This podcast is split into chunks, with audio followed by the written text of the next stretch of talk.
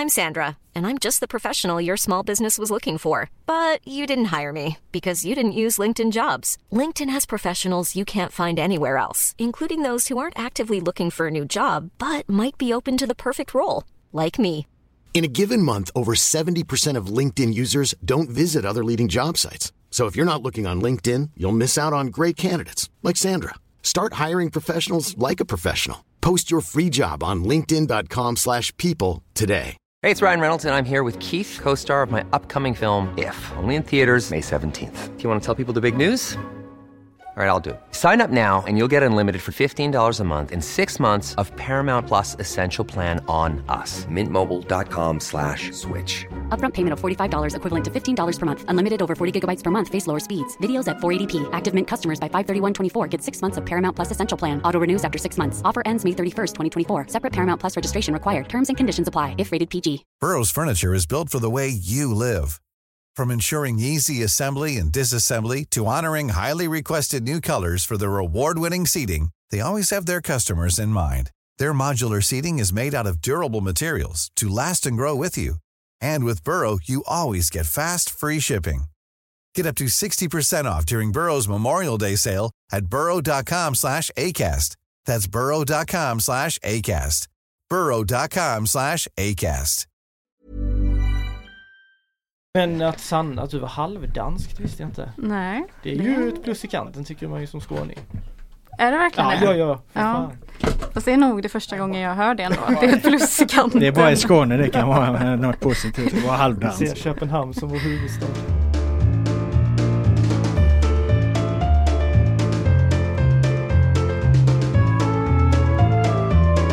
Hej välkomna till GPs fotbollspodd Laul med vänner som fokuserar på fotboll i allmänhet och fotbollen i väst i synnerhet. Eh, fotbollsvännerna Filip Troler och Sanna Sundberg, jag säger välkommen till er också. Tack du. Tack så mycket. I dagens avsnitt ska vi fokusera på, om inte allt som har hänt sedan vi var här sist, eh, så i alla fall det mesta. Eh, till exempel guldstriden i Allsvenskan, bottenstriden i Allsvenskan, Spanien-Sverige i Nations League som väntar här, Utsiktens eventuella uppflyttningsfrossa och sen allt som händer i ÖIS och Gais naturligtvis.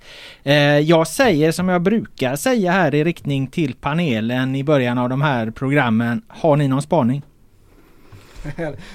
Alltså grejen var i, i veckan här eller i helgen eller när fan det var så, så, så tänkte jag Ah gött, nu har jag en spaning här, nu ska Laul få här nästa podd. Han, eh, du pissar ju alltid på oss att vi inte har några spaningar. Men nu har jag glömt bort den spaningen så jag får backa på den. Du har för mycket att göra hör jag. Antagligen. Ja, jag ska skriva ner nästa gång jag får någon tanke om något som kan funka som spaning. Så jag passar vidare till Sanna här och ser om hon... Mm, får jag höra vad Sanna säger då? Nej, men jag tycker att du fick med ganska mycket bra i början där när du räknade med vad vi skulle snacka om. Det, var, det är väl spaningar på ett sätt. Jaha, så du, du, du, du smickrar den liksom eh, grandiosa planeringen jag har gjort här för att slippa undan en egen, plan, en egen spaning. Mycket taktiskt. Ja, det får jag ändå säga. Det, det, det får du godkänt för. Så att eh, jag har faktiskt heller ingen spaning den här gången. Så att eh, vi kastar väl oss eh, i så fall rakt på dagens första programpunkt. För det händer ju en hel del i guldstriden. Malmö har gått om Elfsborg. Häcken är kvar som trea. Det vi framförallt ska fokusera på i den här guldstriden är ju Häck eh, Eh, är ju Elfsborgs otroliga kollaps på Borås Arena. Tre mål insläppta på vad var det, sju minuter. Eh, Förlust med 3-0 då på hemmaplan mot Kalmar FF som serieledare inför den omgången. Sanna Sundberg, du var där. Vad var, vad var liksom känslan på plats när allt det här hände vill man ju veta. Ja, jag var ju där och såg det här raset får man väl eh, kalla det. Absolut. Det var ju inte vad man räknade med innan matchen kan man säga. Men om, om vi ska ta det från början så får vi väl ändå börja med laguttagningen som Jimmy Tillin gjorde för att då blev man ju lite chockad när man såg den, eller? Ja, den var, den var, det var en svag startelva får man, ju, får man ju säga och framförallt, jag vet inte vad du exakt syftar på, men jag reagerade på att till exempel Noah Söderberg spelade. Jag tycker han haft en, en svajig säsong och hade ju sen en svajig match också. Ja, men precis. Det är ju mest eh, Noah Söderberg jag tänker på också. Och också Tim Rönning då såklart som eh, fick vakta målet när Hakon Valdemarsson var avstängd. Men Noah Söderberg, precis som du säger, så har ju inte han levererat på topp den här säsongen. Medans Emanuel Boateng då som brukar spela på hans eh, position har gjort det väldigt bra. Så att den förstod inte riktigt jag faktiskt. Fick eh, Jimmy Tillin några frågor om det på presskonferensen efteråt? Ja, eller han fick ju lite frågor om, för han gjorde ju fyra byten där inför andra halvlek och eh, hans motivering då var ju att de behövde ny energi i laget och sådär och att det var därför han gjorde de här bytena då. Eh, men när han gjorde de bytena så såg man ju, man såg ju på ett sätt lite skillnad, speciellt Emanuel Boateng som ändå var den halvlekens, en av de bästa spelarna i alla fall tillsammans med Baidu måste jag säga. Eh, så att ja, det var väl lite det som han snackade om där. Mm. Var eh, spelarna då efteråt, hur var, hur var de liksom i, i, i mixade zonen och så? Var de liksom eh, Var de lika chockade som vi som följde det här framför tvn? Ja men det var de ju. De, det var som att de inte riktigt förstod själva vad som hände och att, ja, att det verkligen inte får hända det som hände. Eh, och att det började där vid första målet någonstans att det hände någonting med dem då liksom, men de hade svårt att förklara det och jag frågade Johan Larsson också om det blev mentalt men han vill inte få det till att det är så enkelt. Eh, samtidigt som de har, försvår, de har lite svårt att förstå vad som hände själva liksom. Men det var väldigt deppigt. Ja men det förstår jag. Tittar man på det ovanifrån så har de ju trots allt förlorat, vad är det, tre av de fem senaste eh, matcherna. De har ju bytt väldigt många spelare, inte bara de i den aktuella startelvan här utan de har ju tappat eh, Undraika och de har tappat Römer, så tappar de målvakten och, och Bernhardsson är skadad och, och, och eh, har säkert glömt någon. Ja, Lagerbjälke mittbacken såklart. Eh, är det lite, lite så Filip, för att släppa in det här också i den här diskussionen, att någonstans finns också en smärtgräns för vad ett fotbollslag klarar att hantera. Även om nu just Elfsborg är, är väldigt skickliga på att hantera spelare som försvinner. Jo men så är det. Det, det går alltid. Du, du tjänar mycket pengar och det är en viktig del av, av fotbollen för att allting ska rulla på. Eh, men eh, fakta är att försvinner många spelare, många bärande spelare så, så tar det ju tid med de eh, nya relationerna att sätta sig och så vidare. Eh, kommer att tänka på, det är ju väldigt länge sedan men Blåvitt 2009 som eh, våren där spelade fantastisk fotboll, körde över de flesta motståndare, sen försvann väl Pontus Wernblom eh, till Alkmaar och Mattias Bjärsmy försvann senare på, på sommaren. Och jag för mig att de åkte på några skador där också. Och sen tappade de fart och lyckades ändå gneta sig kvar i guldstriden. Kanske så Elfsborg till slut också. Jag tror inte det kommer lysa lika mycket om Elfsborg, inte om Häcken heller spelmässigt under hösten. Men sen får man ju se då vad är de gjorda av, av för virke liksom, för det kommer bli mycket mer karaktär tror jag som kommer vara avgörande i det här läget. Men det är klart att eh, tre förluster på fem senaste, nej jag såg inte det riktigt komma, inte med tanke på den stabiliteten de har, har visat upp tidigare. Nej, vad, vad säger de själva någonting om det här eh, spelarna i Elfsborg? Köper de den bilden i ett större perspektiv att, att det inte bara, bara var en enskild match utan att det är en, en, en längre trend eller är det något de viftar bort eller vad, vad säger du Sanna? Mm, Ja, ja och nej får jag ändå säga. Eh, de har lite svårt att sätta fingret på själva vad det beror på. Eh, samtidigt som de vill inte få det till att det har att göra med det här spelare ut och in i sommar utan de säger att de har fortfarande truppen till att kunna fixa det här. Eh, så ja. Mm, ja det får vi se då. Det, det, det kommer ett svar på det. Eh, studsar de tillbaka, ja då får man ge dem rätt. Gör de inte det så, så, så ligger det nog en hel del i, i den här analysen. Vi ska väl inte hamra fast den men eh, ditt det guldtips eh, Filip, Malmö FF marscherar ju framåt. Det får man ju konstatera här och nu. Ja det svänger snabbt kan vi väl konstatera då. Så det gäller bara att hålla sig lugn tänker jag. Mm. Nej men det är klart att spelarna, jag fattar att de, de vill ju inte alltså de känner ju säkert också att det hackar lite, att, att Römer är borta, han var liksom navet, att Lagerbjälke är borta, han höll ihop försvaret på ett bra sätt. Men de kan ju inte stå, och säga det i en intervju till oss liksom, eller till någon annan media att ah, ah tyvärr, det beror ju på att vi har tappat många, alltså man vill ju gärna tona ner så fort det börjar gå emot. Vi ska prata mer om utsikten sen, alltså det är klart man vill hela tiden tona ner för att inte bygga upp och blåsa upp att oj det är kris, vi är lite stressade här. Men det är klart att det har vänt lite här nu på ehm, på eh, förutsättningarna. Att Malmö åker upp och vinner borta mot Hammarby, det hade jag väl ändå inte trott kanske utan det var ändå en match där jag, ett Hammarby som har sett bättre ut den senare halvan av säsongen.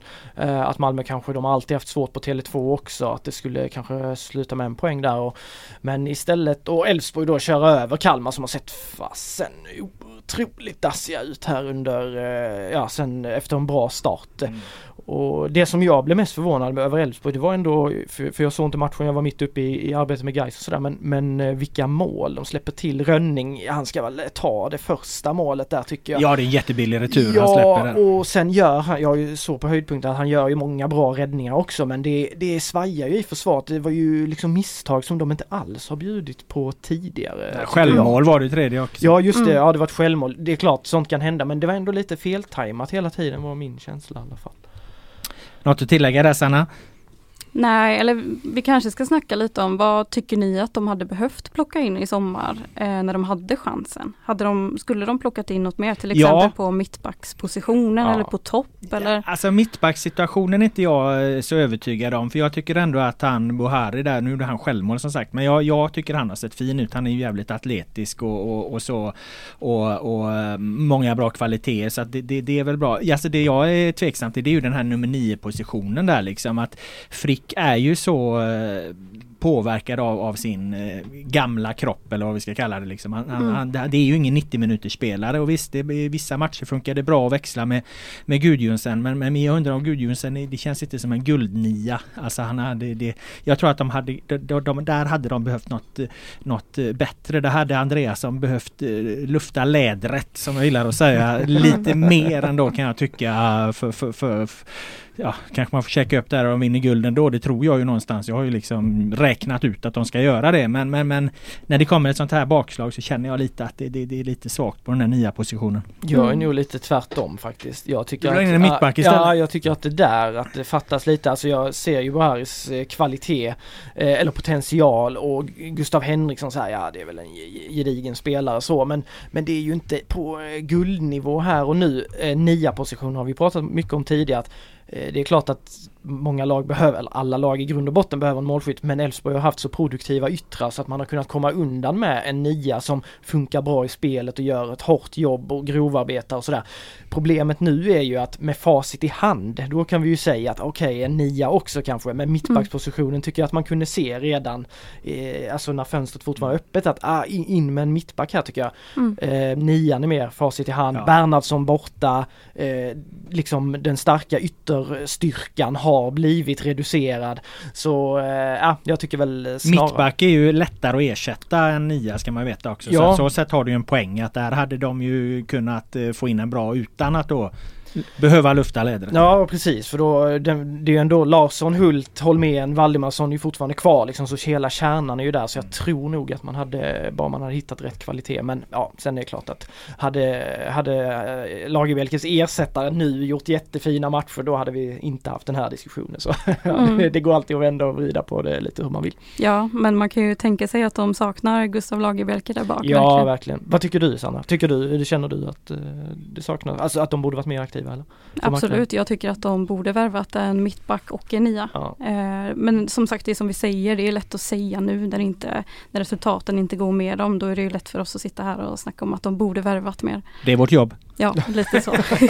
Eh, samtidigt så vägrar ju då i den här guldstriden Häcken att ge upp också även om de kändes lite uträknade ett tag där mot, mot eh, Halmstad. De tappade ju ledning 1-0 till underläge eh, 2-1 hemma mot Halmstad BK samtidigt som den här liksom galna eh, Elfsborg-Kalmar matchen pågick. Alltså jag försökte liksom eh, kolla, du var ju på plats Anna på, på, på, på Borås Arena och vi hade Adam, kollega på, på Bravida Arena. Jag satt på TV och kollade TV med massa skärmar vad jag skulle skriva krönika om och inte liksom och det svängde ju och det hände ju grejer högt och lågt där så att eh, jag fick ju helt enkelt vaska den här att Häcken vände ytterligare en match liksom. i, Sista som händer. Eh, Hovland kliver upp och vinkelnickar in en hörna om det var av, av, av, av Rygaard eh, till 3-2 på tilläggstid. Liksom. Vad är det med Häcken och de här sena vändningarna i så förhållandevis ofta Filip?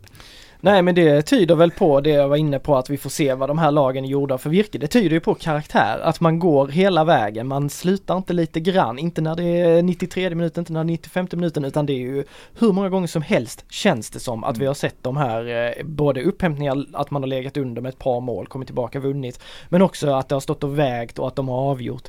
Eh, så eh, nej, det är verkligen ett styrkebesked samtidigt. Det var samma där, jag såg inte den matchen heller i och med att jag arbetade med guys men, men eh, eh, ja, när man ser höjdpunkter och sådär. Eh, det kunde ju lika gärna ha gått åt andra hållet. För det ja, de sköt ju stolpen Halmstad precis innan Sonko kvitterar Ja. till, eh, till 2-2 och då leder ju Halmstad som sagt med, Ja. med 2-1. eh. Så det svänger ju liksom om det med Häcken men det har det väl gjort under högen och liksom, det gör det ju och de har ju valt den offensiva den offensiva ingången i det och det uppskattar jag. Det tycker jag är kul liksom att de, de trycker och de kör. Sen är det ju att det spretar ju mer nu än vad det har gjort tidigare i laget som helhet och det tror jag återigen samma som Elfsborg då bärande spelare har försvunnit. Ännu fler i Häckens fall ju. Det är ju, vad räknar vi det till? Nio nya spelare under sommaren liksom. Det är ju fan fasen en tredjedels ny trupp, nästan mer än det. Så, Men ja. de har i alla fall tagit in spelare får man Ja, säga. ja det har de gjort. eh, Till skillnad från ja, Elfsborg. ja det, man kan ju inte klandra dem för att inte, jag kan ju inte sitta här och känna att ah, Häcken borde värvat det och det och det.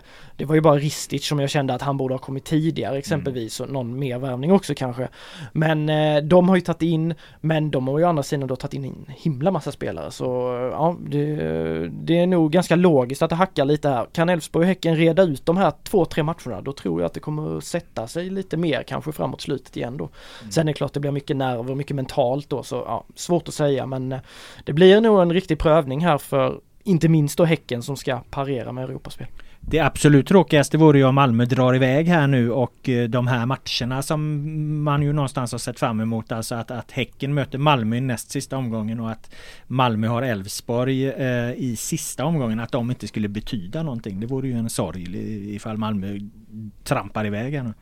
Risken finns ju. Ja, den och det, det. känns som att den chansen är ganska hög också att det blir så. Speciellt när man kollar på Malmö mot Hammarby här. Det kändes verkligen som att de har hittat tillbaka till sin form. Det som Henrik Rydström vart lite missnöjd med innan. Som att det satt uppe i Stockholm. Så att eh, ja, det är hög sannolikhet ändå. Mm, den här eh, simulatorn AI-grejen som du hypade förra veckan. Hur fan mår den egentligen? Den eh, hade ju inte många rätt om man ser på, på vart det nu är på väg i så fall. Vad var det 75 000 gånger skulle Elfsborg, vinna detta? Ja. Nu kan de ju fortfarande göra i och för sig va? Men, Ja, vi ska inte slå ner den än, ändå. Ja bättre men den är i brygga nu generatorn. Bättre att gå, gå på min magkänsla. Ja det, det, är, det är säkrare än, än en AI-simulator. Hiring for your small business? If you're not looking for professionals on LinkedIn, you're looking in the wrong place. That's like looking for your car keys in a fish tank. LinkedIn helps you hire professionals you can't find anywhere else, even those who aren't actively searching for a new job but might be open to the perfect role. In a given month, over 70% of LinkedIn users don't even visit other leading job sites. So start looking in the right place. With LinkedIn, you can hire professionals like a professional. Post your free job on linkedin.com/people slash people today. Burrow's furniture is built for the way you live. From ensuring easy assembly and disassembly to honoring highly requested new colors for their award-winning seating, they always have their customers in mind. Their modular seating is made out of durable materials to last and grow with you. And with Burrow, you always get fast, free shipping. Get up to 60% off during Burrow's Memorial Day sale at burrow.com slash ACAST. That's burrow.com slash ACAST. burrow.com slash ACAST.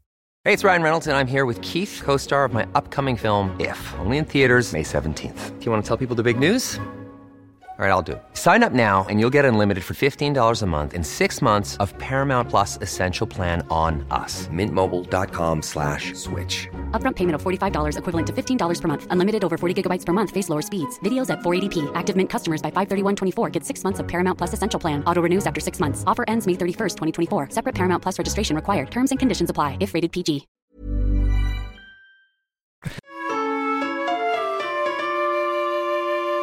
Bra, vi ska lämna guldstriden. Vi ska gå vidare till raka motsatta delen av tabellen. Det har ju spelats matcher där nere också såklart. IFK Göteborg har vunnit, AIK har vunnit, men framförallt har Sirius vunnit med 7-0 mot Varbergs Boys. Och jag säger som Kevin Ackerman i BP sa när han fick frågan efter BP's förlust mot Blåvitt då, hur han såg på att Varberg samtidigt hade torskat med 7-0. Vad är det som händer? Mm, det är mycket bra och befogad fråga. Det är ju ditt gamla gäng, är det inte det? Du har ju väl följt dem noggrant under din tid på, på, på tidningen där i, Varberg. Har de checkat ut eller? Ja, ja men det är faktiskt lite tråkigt tycker jag själv att, det, att de är så här dåliga som de faktiskt är. Det är ju ingen allsvensk nivå alls på dem. Var, 7-0! Eh, Mm. När de, man trodde att de hade lite luft under vingarna efter att ha besegrat BP med 4-3 omgången innan. mm, fan gjorde de på uppehållet? Platt fall är det. Ja det får man fan säga, 7-0. Vad säger du Filip? Ja nej det, när man såg det rasslade till, vad var det, det var ju 5-0 i halvtid också alltså, och, och, det var väl 5-0 ganska tidigt i första halvlek tror jag.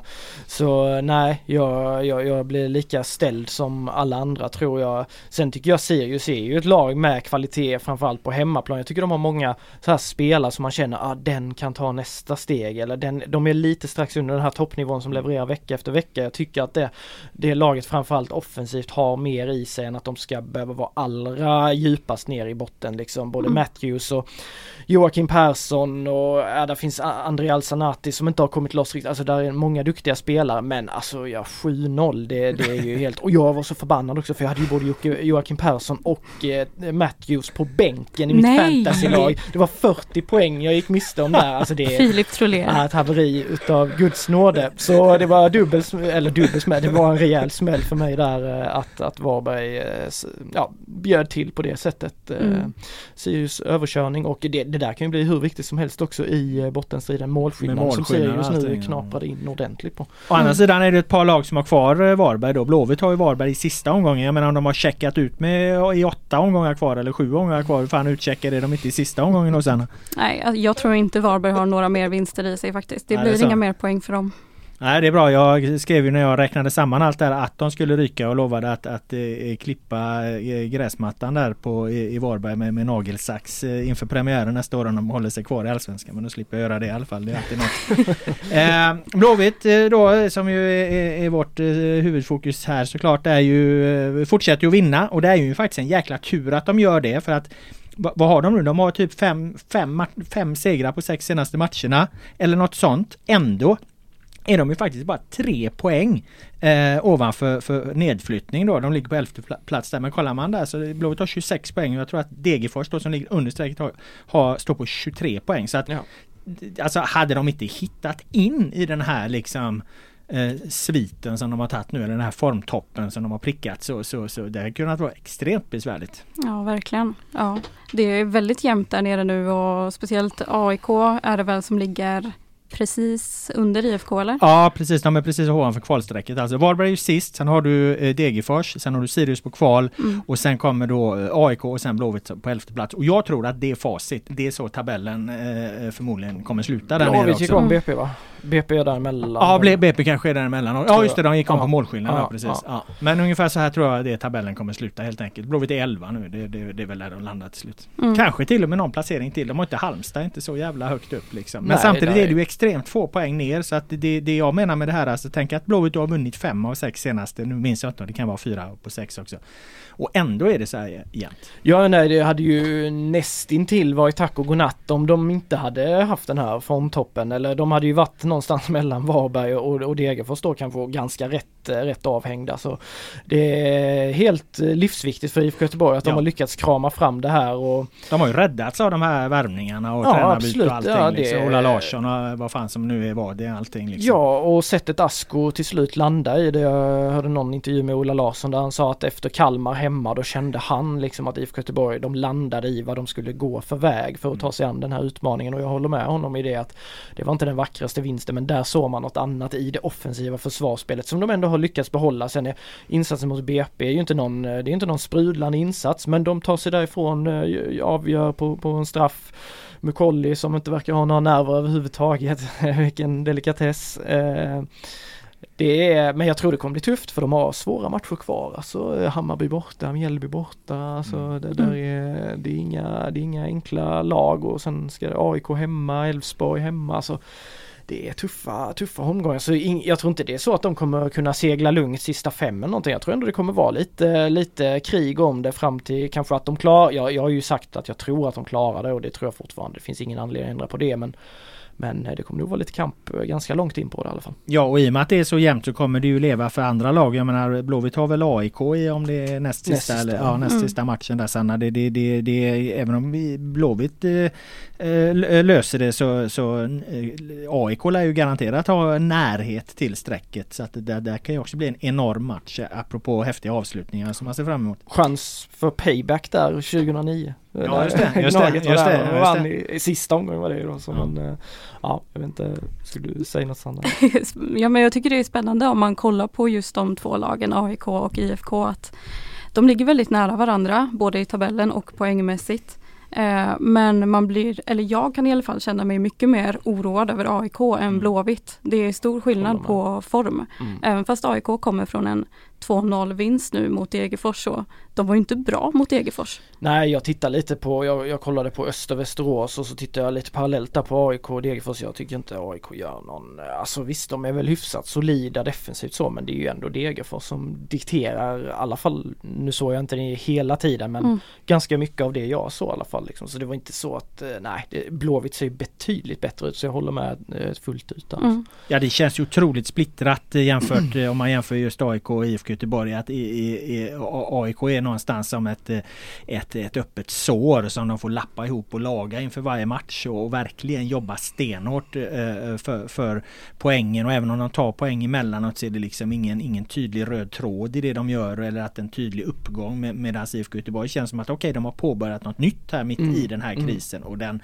den resan kommer säkert vara, ha ett och annat eh, hack eh, på vägen men, men det, det finns i alla fall en riktning på ett helt annat sätt än vad det, vad det gör i AIK. Alltså i, i AIK blir jag inte förvånad om de faktiskt, de kan ju mycket, även om jag tror att tabellen kommer sluta ungefär som den ser ut nu så, så är det ju absolut ingen dum gissning. Jag tror att de faktiskt kan hamna på en kvalplats eh, AIK. Ja men precis och sen vi får väl se om de kan ta med sig någonting från den här 2-0 vinsten. Det lyckas ju lag göra ibland men jag håller med dig, det ser inte ljust ut alls. Nej de har varit högt och lågt. Norrköping borta, de skapar massa chanser. Sen så helt plötsligt ser de bedrövliga ut i någon eh, liksom hemmamatch där de bör vinna och sådär. Så det har varit, de har haft problem att pres- prestera på Friends och så också. Blåvitt känns ju mer som att de har ju hittat någon form av grund hela tiden. Det är inte så att de sjunker igenom längre utan det är mer, de håller sin eh, så pass hög lägstanivå att de verkligen är med och utmanar i varenda match. Och, ja det blir ju spännande nu när AIK ställs mot Djurgården derby nästa liksom eh, Djurgården som i och för sig om vi bara ska flika in guldstriden. Tänk om de hade vunnit. Det hade varit sex poäng upp till Malmö FF för Djurgårdens del. Alltså det hade ju Mm. varit kontakt då ju. Ja, och det de förlorar är ju Värnamo hemma. Ja, det- alltså på, alltså på, där, på, på de sin fipplar- plastmatta Ja, förlorar fi- de mot de fipplar Värnamo. bort, De Mm. fipplar bort det här totalt. Alltså Djurgården har, de hade varit med i guldstriden trots att de inte har toppår om de bara hade skött det lite, lite bättre. Alltså. Men såg ni Värnamos mål då? Ja det är ju magiska. Klass. Ja det är ju klass eh, Selkovic. Han har vaknat till liv här nu. Mm. Just det, gamla ÖISan där. Jajamensan. Så, äh, ja, men han, eh, Kim Hellberg tippar ju honom som skytteligavinnare inför säsongen. Jag var ju nere och träffade han och, och Emin Grostanic som också varit, eh, eller Grostanic också varit jättebra där. Eh, men Aydin hade ju väldigt tuff vår, gjorde ju inte ett enda mål tror jag. Sen kom det något mål i somras. Det var lite rykten om att han kanske skulle lånas ut och sådär. Nu så har han växlat upp och, och de, eh, ja båda målen får vi väl säga mot Djurgården var Mm. ju hög kvalitet alltså. Vi lämnar den inhemska fotbollen för en avstickare till landslaget och eh, Nations League. Eh, Sverige tar emot Spanien på fredag här i Göteborg i ett möte som ju är otroligt viktigt rent sportsligt eftersom eh, Nations League på damsidan eh, är ju mm, Europas eh, platser till OS eh, som ju går i Paris nästa sommar. Eh, så nu när man på herrsidan ser ut att missa EM i Tyskland så är det ju, vore det ju fantastiskt fint om vi kunde få en, en fotbollsfest ändå nästa sommar med, med ett, eh, Sverige i OS i Paris då i Frankrike. Eh, men som sagt, då måste man gå, gå till typ eh, semifinal och helst till final i, i, i- Nations League eh, och det gör man genom att eh, vinna gruppen och i Sveriges fall är gruppen då bestående av Spanien, Italien och Schweiz. Och eh, första matchen där det är då alltså Spanien, regerande världsmästarna. Inget av det här är ju dock eh, det stora samtalsämnet inför den här matchen. Det är väl ingen överdrift att, att eh, säga att det handlar om allt annat än fotboll eh, där just nu. Vad, vad, liksom, vad, vad har ni för bild och vad är er take på, på alla turer kring, kring det som pågår i, i Spanien? Har ni, jag kan säga så här, har, är det någon som har varit med om något liknande tidigare? Aldrig. Nej, det måste vara oöverträffat ja, det, detta Ja, alltså. det är oöverträffat. Mm. Alltså det... Nej, jag, alltså, det var nya grejer hela tiden. Ja, och jag kan inte Mm. hitta något som ens är jämförbart med det liksom. Det går inte.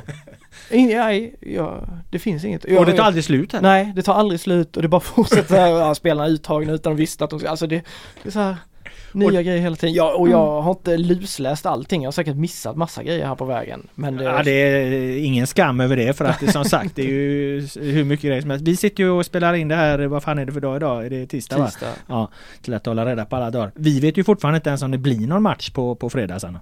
Nej, det är väl på torsdag som vi kommer få reda på det. In i det sista verkar det som att de eh, ska presentera sin slutgiltiga trupp då. Eh, och eh, det är väl då som vi får se om det blir någon match överhuvudtaget. Mm. Det är helt sjukt. Ja. Ja, ja, så, fan, Dagen det, före så vi kommer inte veta förrän då liksom.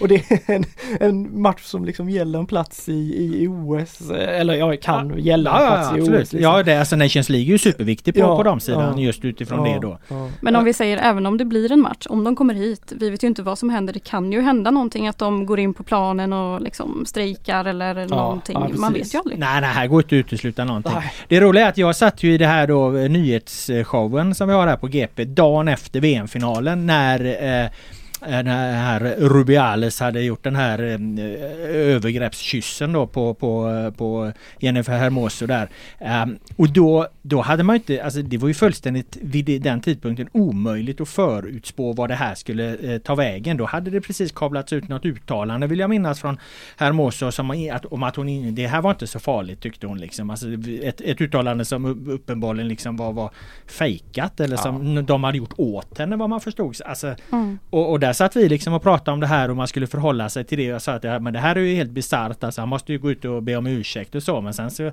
var väl ändå känslan att sen lägger väl sig där kanske då liksom. Men alltså du har ju tagit sådana turer som, som du var inne på Filip. Som, som, som man aldrig har sett något liknande. Och det, det är ju en rättsprocess. Och det, det, det är liksom ett landslag, ett förbund i upplösning. Och de har kastat in en ny ordförande. Och de har kastat in en ny förbundskapten.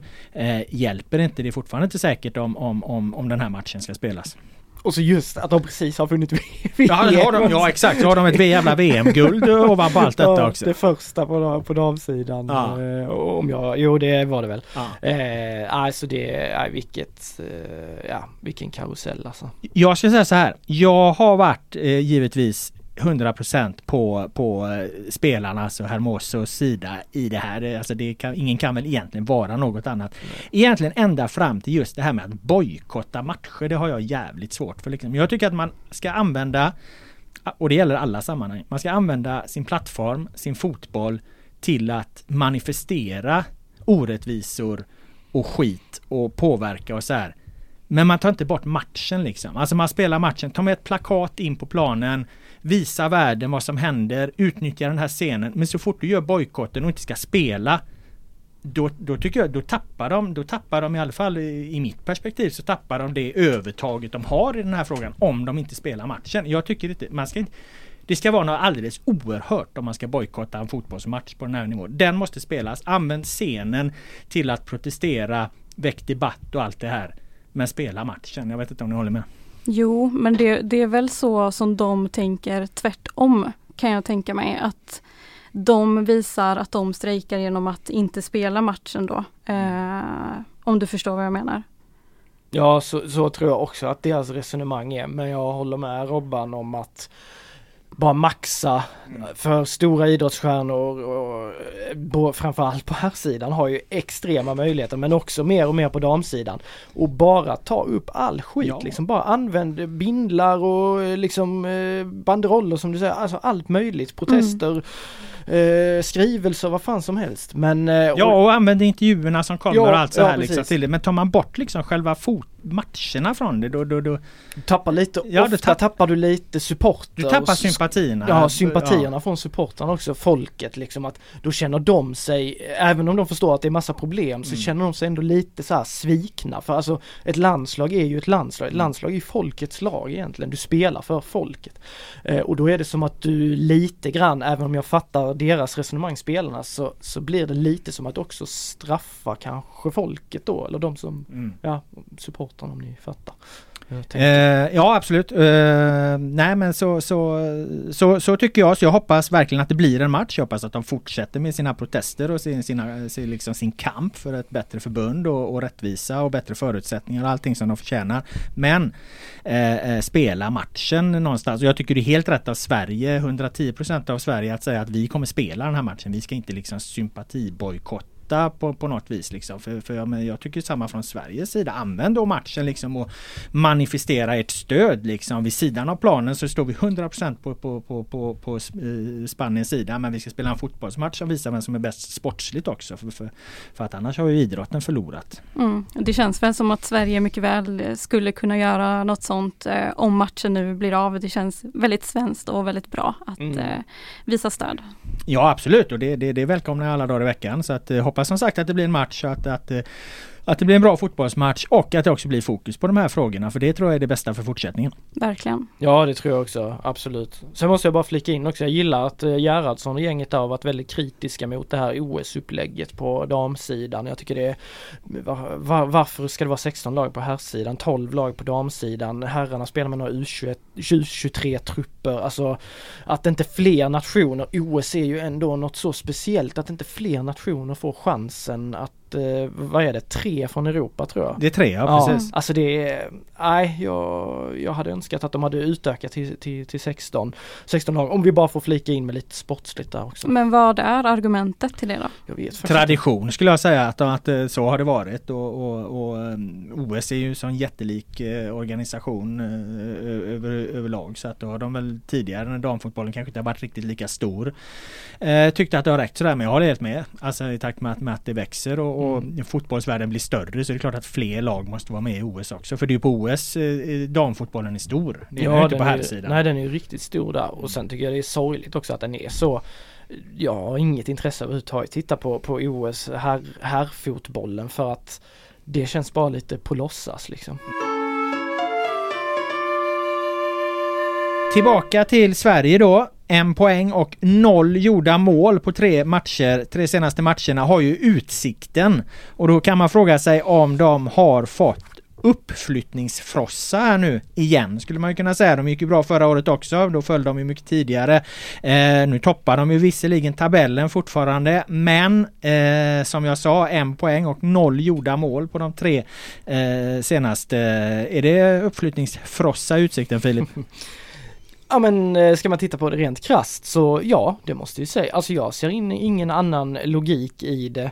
Eh, de spelar en man mer mot Brage, gör en klappkass insats där. Sen Östersundsmatchen tycker jag den kunde gått lite hur som helst. Det är väl kanske en match ändå där de, där de ska vinna och sen matchen mot Sundsvall. Återigen, det var många matcher i söndags, kunde inte se den, har sett höjdpunkter och sådär. De har chanser. Men de får en tidig utvisning så det har ju varit, det, det är ju klart att det är ju en tillfällighet eller det är ju en sak som påverkar det här att en man kort i, i 75 minuter eller vad det blev.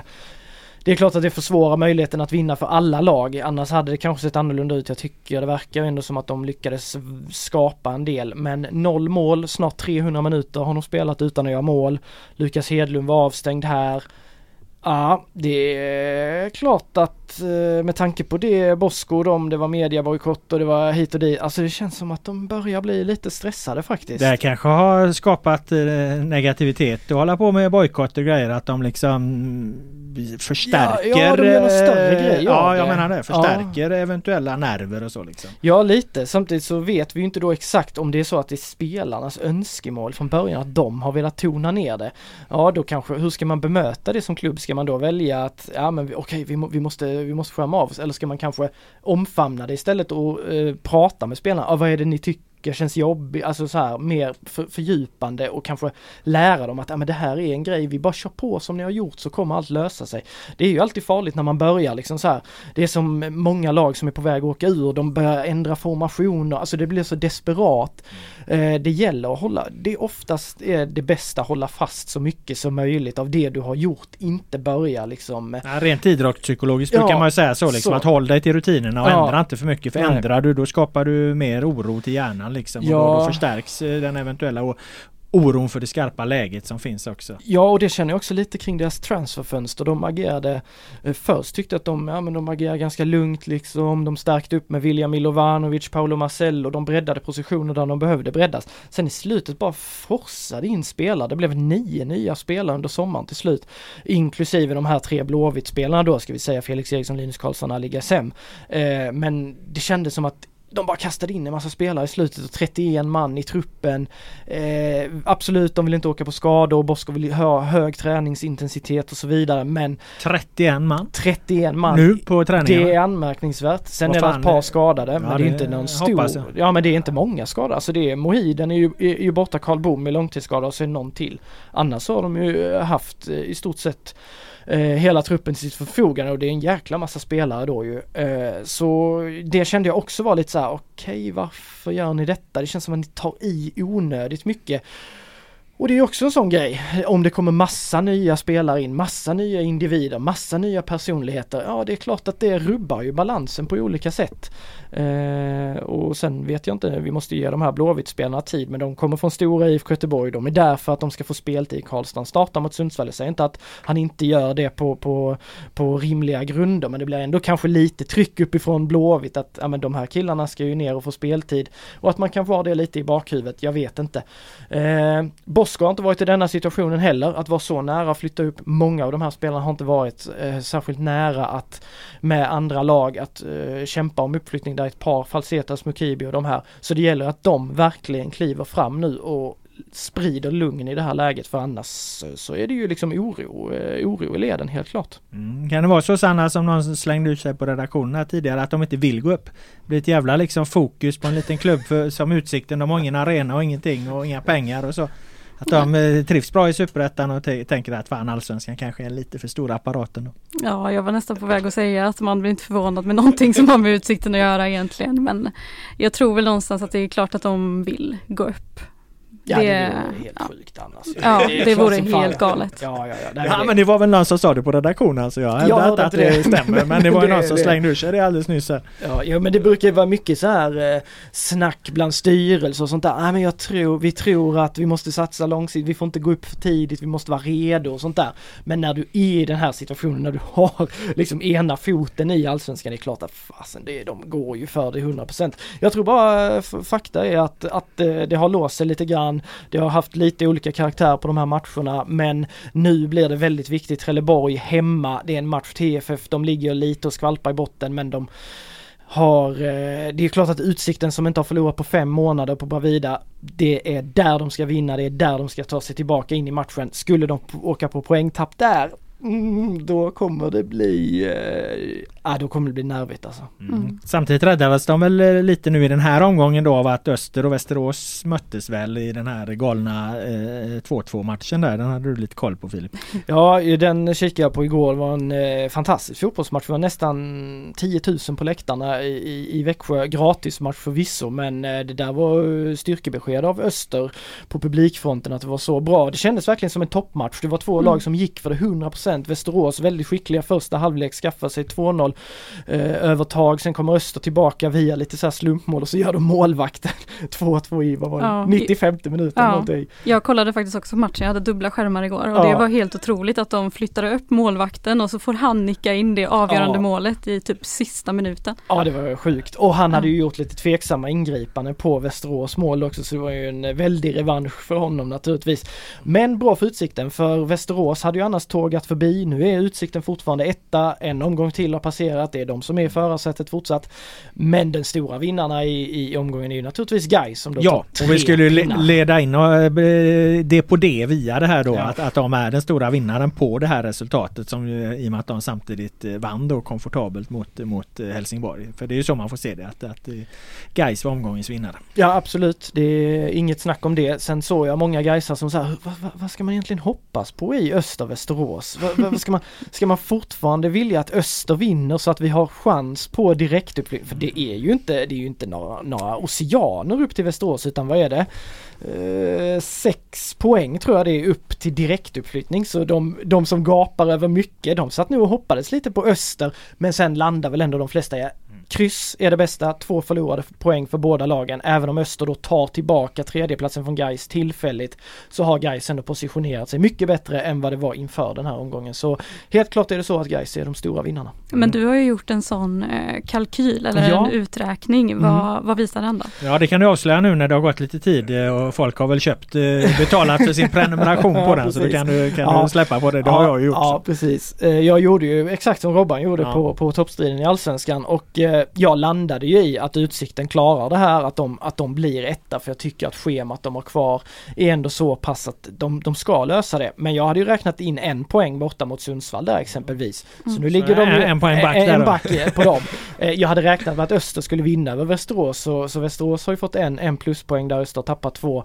Men i slutändan Utsikten och, Västerås tippar jag ska gå upp eller enligt facit då ska gå upp och eh, sen ska Geist ta tredjeplatsen. Det gör de via bättre målskillnad målskillnad än Öster. De ska ju också mötas här under hösten så det blir en fet match. Just det. Och frågar man Stuart Baxter då som ju hade ett skarpt uttalande efter det här Mm. så, så eh, kommer du väl få rätt med det. Han målar väl ut Gais som, eh, sa han att det var seriens bästa lag eller? Det sa han. Han sa att han eh, kände det för, för ovanlighetens skull. Gais har inte kört presskonferens en enda gång den här säsongen. Sen kallade de till presskonferens där efter HIF-matchen sa ja vi överraskar lite här. Och när Baxter var på plats där tänkte jag då måste man ju ställa frågan till, till Stuart här ju. Han hyllade Gais i sitt resonemang så jag tänkte här, här måste vi ta chansen och höra vad han verkligen tycker en sån fotbollsprofil. Och det var ju inget snack. Han var ju hur tydlig som han sa att när vi mötte Gais, de möttes i omgång fem, då kände han att det här är, det här är liksom kvalitet, det här är seriens bästa lag. Då hade de inte mött så många lag i och för sig. Nu har de mött alla, Utsikten, Västerås, Öster. Han sa vi har ändå känt att vi har varit i de matcherna har vi kunnat kontrollera motståndarna, vi har kunnat ha en tydlig idé om hur vi ska göra mål, hur vi ska såra dem och vi har inte känt oss stressade utan sen att de har förlorat matcher där ändå det har berott på andra saker, att de inte har varit tillräckligt bra, men att han sa att matchplanen har de ändå känt sig trygga i. Mot Gais kände de sig inte trygga i det, utan att han kände vi måste göra något, vi måste brottas tillbaka, de håller på att mangla oss. Och de manglade ju de första, även om HIF hade en del bollinnehav så, så gör Gais en klasshalvlek och kör över dem egentligen. Eh, sen korrigerar de till andra halvlek, eh, får Gais lite problem, men Gais är ändå svårforcerade där, släpper inte till mycket, rider ut den stormen som var lite i, i mitten av andra halvlek och sen i slutet så är det ju defilering och de gör två sena mål och, och, och latchar fotboll som Stuart sa det var en paradmarsch för Gais. Han sa det är bästa laget i serien, han trodde att de går upp till allsvenskan och Ser man bara till spelmässig höjd så tycker jag också att Gais är det bästa laget i serien. Jag, jag har ändå sett många matcher med Utsikten, jag har ändå sett en hel del med Öster och Västerås och jag tycker de lagen alla har sina olika färdigheter och de har sina grejer där de är bäst på men totalt sett spelmässig höjd så tycker jag Gais är bäst. Alltså i topparna är det en nivå där som inte de andra når upp till.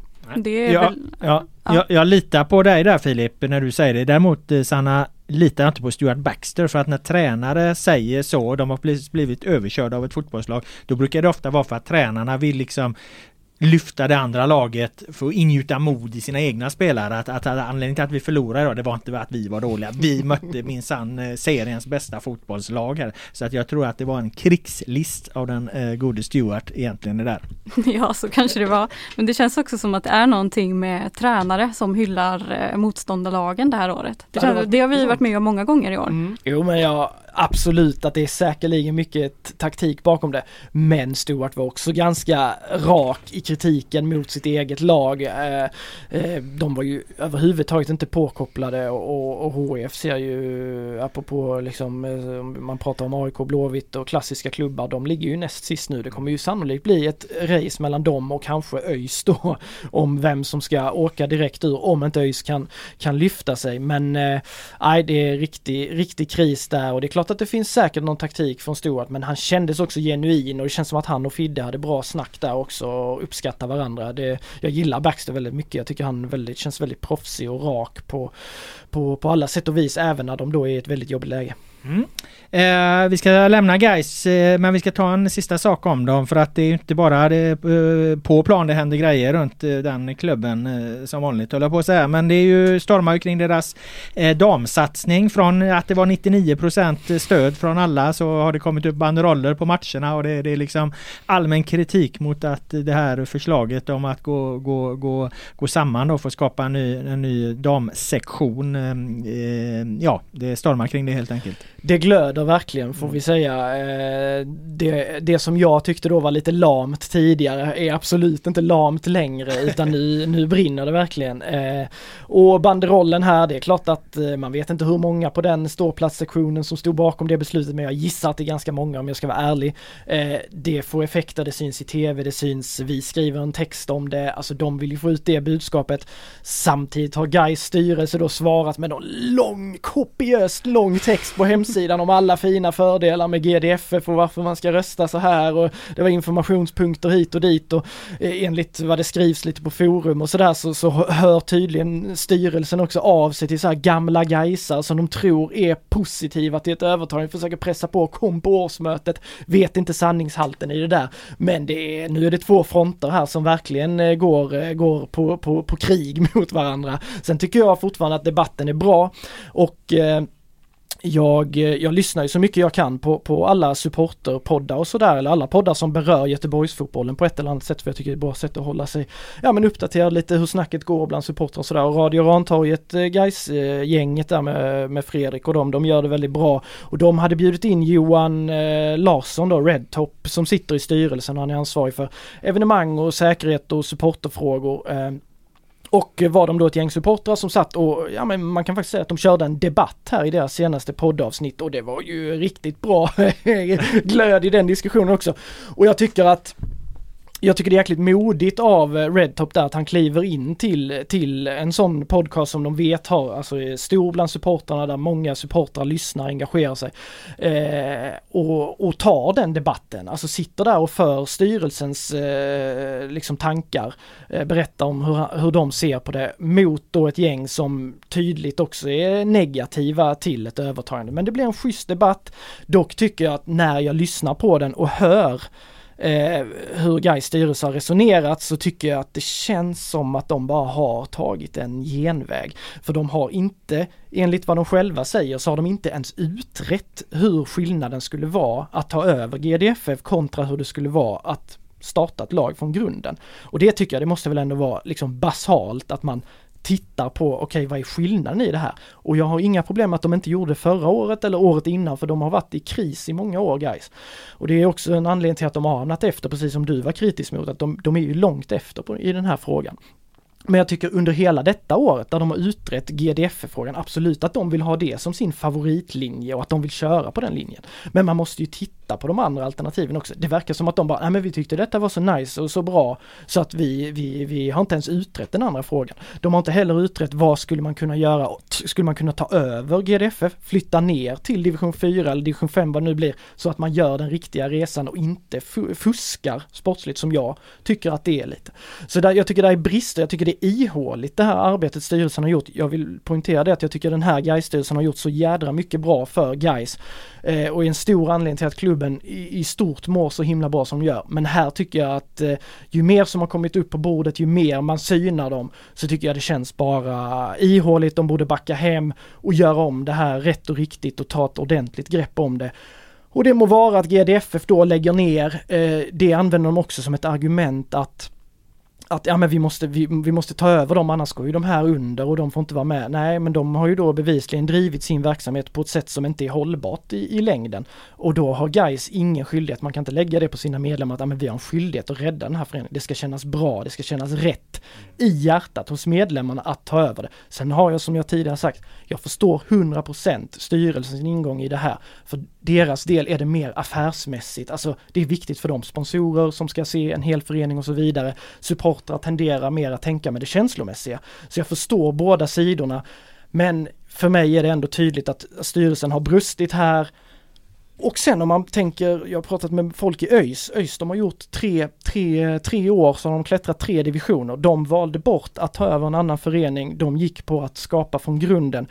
Och folk som har varit involverade i det har sagt att det har ju också byggt kulturen i föreningen, hur man ser på damfotboll, att man bygger det från grunden, flickverksamhet från grunden, att det liksom tar stegvis istället för att man hoppsan hejsan, här kommer ett division 2-lag på damsidan. Härifrån bygger vi en, vi en, en damverksamhet, härifrån bygger vi en kultur runt flick och damfotboll.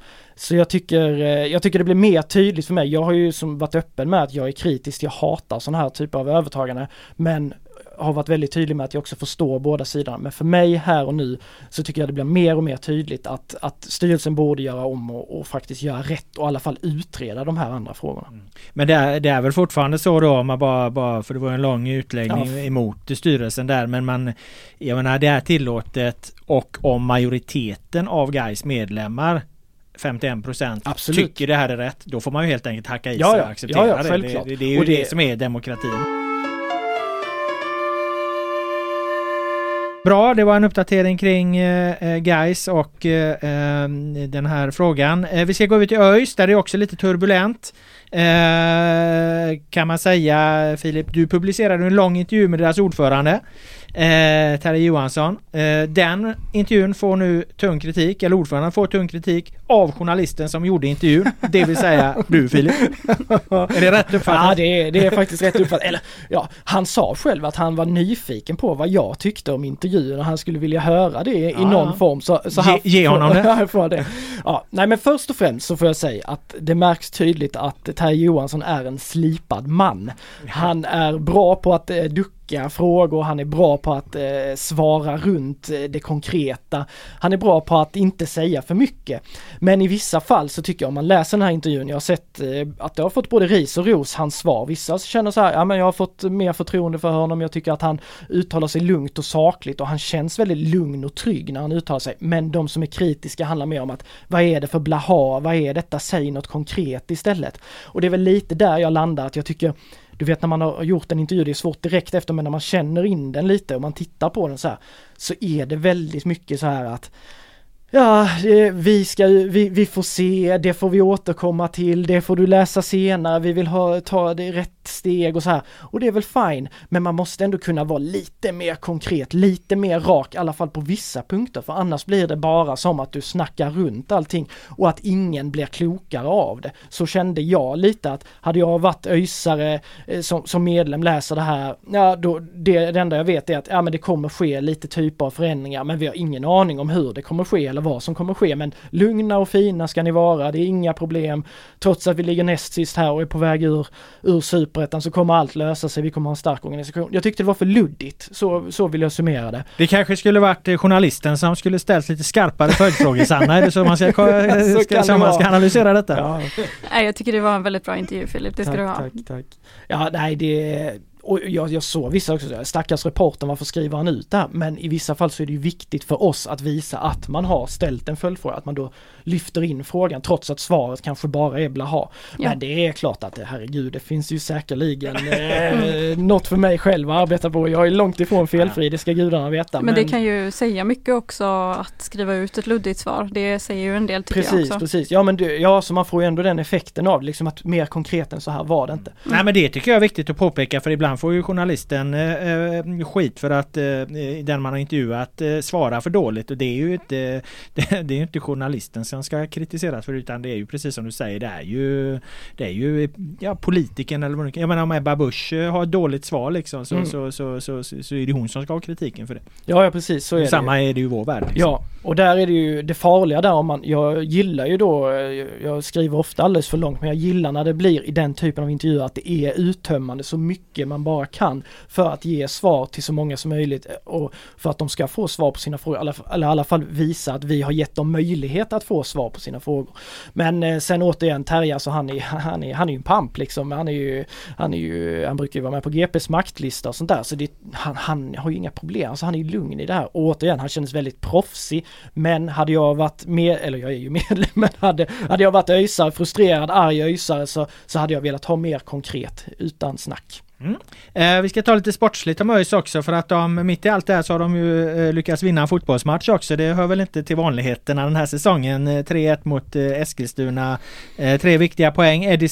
Eddie Silusufaj. Eh, succédebut från start får man ju säga med två mål direkt. Ja, herregud. Vilke, han gjorde ett eh, inhopp i en torftig eller en bedrövlig insats förnöjs mot Örebro innan uppehållet. Nu har han fått komma in i träning. William Dahlström var borta. Då får Sylisify platsen i, som nia. Och eh, ja, det första målet han gör det är, det är ju klass alltså. Han, han tar emot, han håller i och, och vänder i fart och, och placerar in den bort. Alltså det är, det är högt snitt på det målet och sen är han på rätt plats och, och skallar in eh, ett 2-0 eh, mål där också. Jag, jag såg det var några supportrar, ÖIS de spelar i mörkblått mot AFCs orange och då så var det någon som snälla kan någon bekräfta för mig att det är ÖIS som spelar i mörkblått, är detta vi? Så här, de var helt tagna första 35 minuterna, det är en jättebra prestation eh, av ÖIS och Sylisify det är klart att är du ett bottenlag i, i, i jobbigt läge, det är ännu viktigare än kanske när du jagar guld eller uppflyttning, att du har den här målskytten som kan göra något av något väldigt lite. För det kan ju bli räddningen, för ofta är det ju att du kämpar väldigt mycket med spelet, du kämpar mycket med marginaler emot, du kämpar med kanske domslut och sådana saker. Men har du den killen som då kan göra någonting av i stort sett ingenting, då får du jädra mycket mer hopp än, än, än annars. Så, Men jag minns när du sa att han var, skulle till ÖIS Ja. så blev jag lite förvånad för att han är på en hylla som eh, jag kände spontant var lite för bra för ÖIS egentligen. Så jag är däremot inte förvånad att det går bra för honom nu för att jag tycker han, jag vet inte hur mycket du har sett av honom Sanna men jag tycker han är en jävla fin eh, fotbollsspelare som har, som har gjo- gjort det bra på, på klart högre nivå. Absolut, jag har koll på han eh, Sirius. Men det är ett lån bara va? ja det är ju bara ett lån eh, hö- hösten, över hösten här. Ja. De har ju bara lånat in spelare här under sommaren och, och det är klart att han siktar ju mot allsvenskan men han har ju haft det tufft i Sirius, bara gjort ett mål och fått stå tillbaka mycket under Christer Mattiasson. Han var ju en favorit hos eh, Bäckström innan han gick till, till U21 sådär så, så han har ju haft det liksom kämpigt eh, och nu har han då kommer till ÖIS, det är klart att eh, komma till ett bottenlag i Superettan, det är inte heller någon lätt eh, uppgift för det kan ju gärna låsa sig när det är mycket press men han verkar vara en ganska avspänd person också och han har ju visat från tiden i Falkenberg också vilka mål han gjorde där i, i, i Ja det är framförallt därifrån jag kommer ihåg, liksom. ihåg honom. Han var jävligt bra där. Ja, en fin avslutsfot så jag, jag tror han kommer kunna göra väldigt mycket nytta men det är klart att han behöver leverera någon match till. Alltså det räcker inte med två mål i, i, i en match borta mot AFC. Du kräver mer. Ja, jag kräver mer och nu har de ju en super viktig match mot J Södra som är i fritt fall eh, på bortaplan till helgen. J Södra är på, på precis rätt sida strecket, ÖIS är fortfarande då på, på fel sida strecket även om de är på kval nu, inte under direktnedflyttning. HF eh, är ju där nu istället så det blir otroligt mycket på spel mot J Södra. Eh, så Sydosify för, för hans del, ja det gäller att fortsätta leverera. Otrolig möjlighet för ÖIS dock att, att börja rädda upp den här säsongen Sanna. Verkligen, de behöver ju poäng för att känna att det finns hopp för dem alls den här säsongen. Så att det var ju en jätteviktig vinst där. Eh, och kanske att Edi får starta igen då. ja det, det, Ja det får man väl nästan ta för givet att Ja, de får det efter den här man. eh, matchen så att eh, det hoppas vi på. Sanna, eh, Filip har eh, pratat eh, mycket, länge och eh, bra. Eh, nu ska jag lämna över eh, scenen till dig. Oj, För nu ska vi nämligen gå över på eh, det här poddens eh, sista punkt, det vill säga Svennisskalan. Eh, och jag har haft så oerhört mycket att göra den här veckan så att jag har inte några, eh, något att bidra med på den. Eh, så att eh, nu eh, är det upp till dig att rädda denna programpunkt. förhoppningsvis har ju Filip också en Ja, kanske. det, ja jo, jag, jag finns här. Om du också nu skulle backa Ja. så, så, så plockar jag fram något ur, ur mitt huvud här. Eller jag har plockat fram något ur mitt huvud. Så vi, det är lugnt, vi löser detta Sanna. När han Gött. sviktar. Ja, lite svagt ändå. Ja, jag litar på er. ja, eh, men Vad har eh, varit bra? ja, bra. Där har jag en väldigt eh, kort och det är helt enkelt att Champions League drar igång idag. Det är jag taggad på. Är ni taggade på det? Jag tycker alltid, eh, jag, eh, internationell fotboll, jag mår dåligt av det som händer med alla som köps upp hit och dit och klubbar och, och, massa sportwashing överallt. Eh, Men själva konceptet Champions League, det finns ju ändå något härligt där att sitta och titta lite på de här sena kvällsmatcherna. Och det är ganska Mm. många godbitar och framförallt nu Arsenal är ju tillbaka efter många år utanför och, och, och jag är ju Arsenal-supporter som ni känner till. Eller jag hejar på Arsenal i alla fall. Så jag kommer följa dem extra noga. Jag såg att eh, PSG hade värvat spelare för 3,5 miljard eh, det här fönstret inför det här då Mm. Champions League och där dog, mitt, där dog mitt intresse. Tur du inte vet vad Chelsea har värvat spelare för. Är de ännu- ännu fler? Nej, jag läste någonstans att det 3,5 var sen, sen eh, han tog över efter Abramovic. Jag har tappat namnet på, på nya ägare men det var det 14 miljarder tror jag.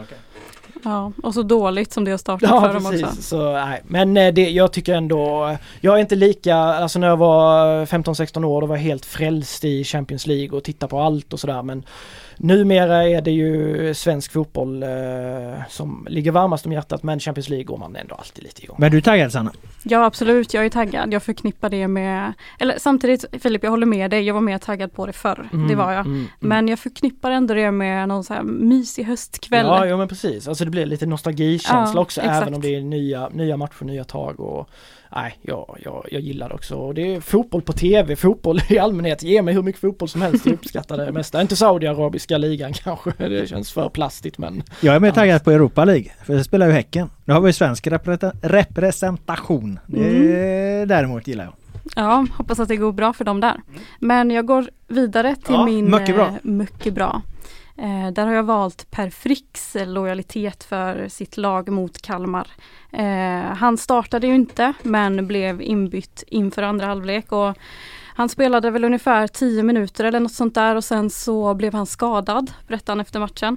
Men eh, då när han hade som, eh, när han kände som mest smärta så hade de gjort fem byten som ju är max. Så att han var tvungen att eh, spela vidare Okej. hela matchen ut. Eh, och han berättade att han kunde knappt springa liksom och hade väldigt ont och att det var tufft mentalt för honom. Så att eh, mycket bra ska han verkligen ha. Nej, absolut, man är inte förvånad att det är Frick. Han är verkligen eh, lojal med, med, med sitt Elfsborg. Men återigen eh, här känner jag att jag Det regnade vatten från en kvarn på mig apropå att de borde ha liksom ha värvat en nia. Ja men men han verkligen. är så jävla skadeskjuten liksom. Ja, han är ju verkligen skör och han har haft en ganska tuff säsong av och på liksom och Mm. det hade varit stor skillnad om han hade varit i sin fulla form och inte varit skadad alls. Då hade jag inte varit så orolig där för anfallarna men eh, mm, nu är det tufft. Mm, Men mycket bra till Frick i alla fall. Det kan han, han förtjäna. Jag hörde när han kom in där så eh, körde de ju ramsa, hans ramsa också fansen där direkt. Så att, eh, Ja den är de inte försöker- blyga med. Nej alltså. det är de sannerligen inte. Den är- ekar ju som sagt över hela Sjuhäradsbygden. Ja. Eh, det vet alla nu. Eh, mycket, mycket bra då.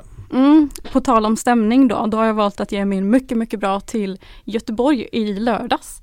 Eh, för att då hade vi ju IFK Göteborg mot, mot eh, BP. Samtidigt så spelade Frölunda sin hemmapremiär mot Leksand.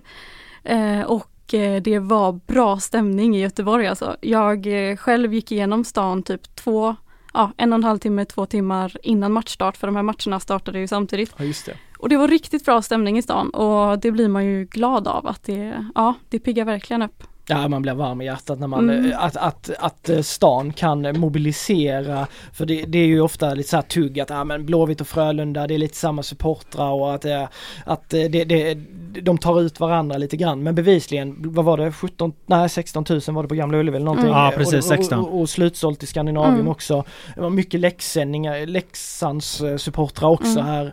Eh, alltså när, när, när man känner att hela stan glöder, hela centrum liksom glöder av idrotten och sporten och fint väder var det ju också. Alltså då Ja. man, man, ja, blir, eh, man blir så, så himla glad. Ja, Men någonstans måste du ändå vara hål i huvudet och lägga matcherna samtidigt, eller? Ja men det funkar Även om det nu ju funkar visserligen. så. Ja, men ändå logistiskt och trafikmässigt. Jo och, det är klart. Men jag, en, en, eh, alltså det känns ut som det var planerat att de skulle vara samtidigt. Det måste väl snarare ha varit någon miss eller?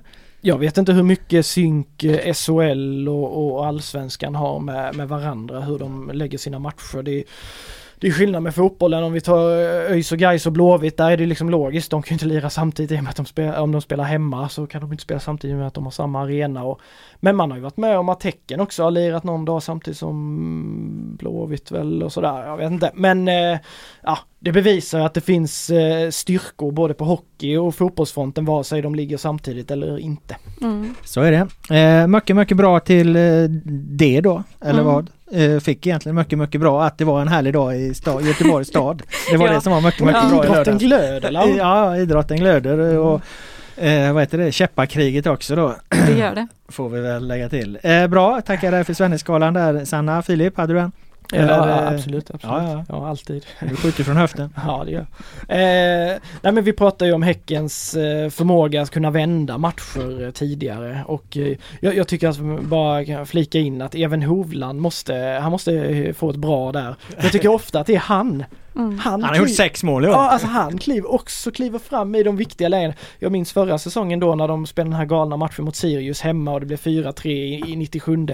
Hovland då också. Alltså det är ofta han. Han är på rätt plats vid rätt tillfälle. Gamle mittbacken dyker upp. Alltså det är, nej det tycker jag förtjänar ett bra. Han är en bra försvarsspelare men är också bra i den eh, grenen. Ja och det roliga var ju att när Adam då var det väl våran kollega frågade honom om sex målet så jävla dåligt på en säsong. Det hade han ju liksom viftat bort lite med att nej men jag gjorde nio mål en säsong. Det får man ändå säga är bra och nästan gå upp på, på tvåsiffrigt för en Ja, det är mittback liksom.